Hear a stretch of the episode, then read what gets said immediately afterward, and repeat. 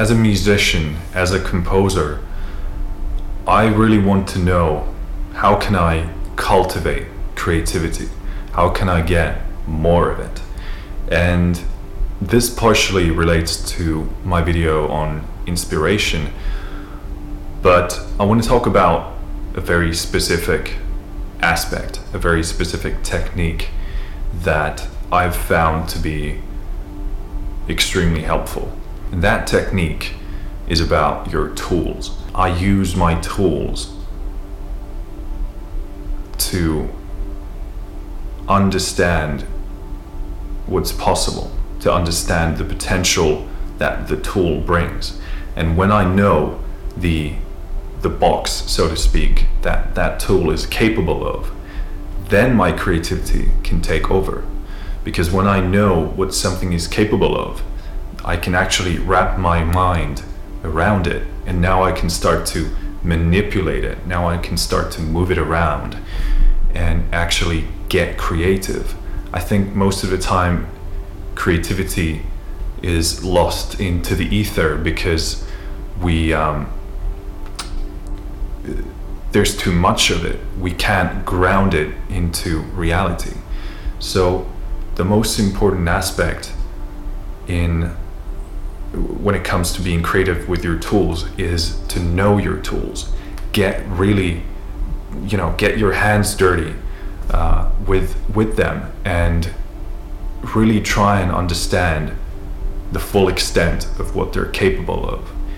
And once you start to form that better understanding of those tools, now you can start to now you can unleash your creativity on it. And th- this really brings us to to one of the most important uh, concepts for me when it comes to being creative and writing music is restricting yourself. I always, always want to restrict myself. If you look at my plugins folders on my computer, I don't really have that much stuff, and and uh, that's very, very intentional. There's only a certain set of things that I use, and whatever I have, I want to know them as well as possible. There's an endless amount of equipment and tools out there. And what you want to do is look at what's available, of course, study, get a basic understanding of audio theory and audio engineering, and choose tools that resonate with you. It might sound funny. For some of you, it sounds probably logical. For some of you, maybe not. But you have to go with, um, of, of course, do your studying, but go with your intuition.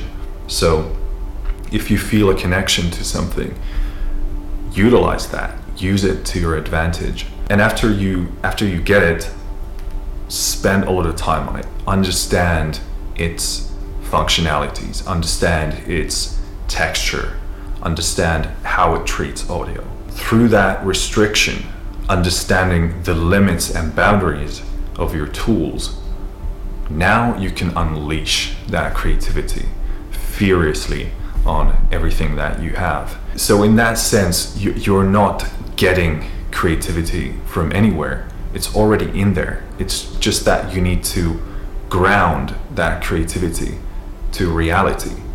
And for me, a great way to do that is to really master and understand your tools.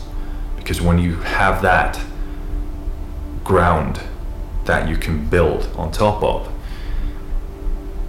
then you can do whatever the f- you want to do. Finished.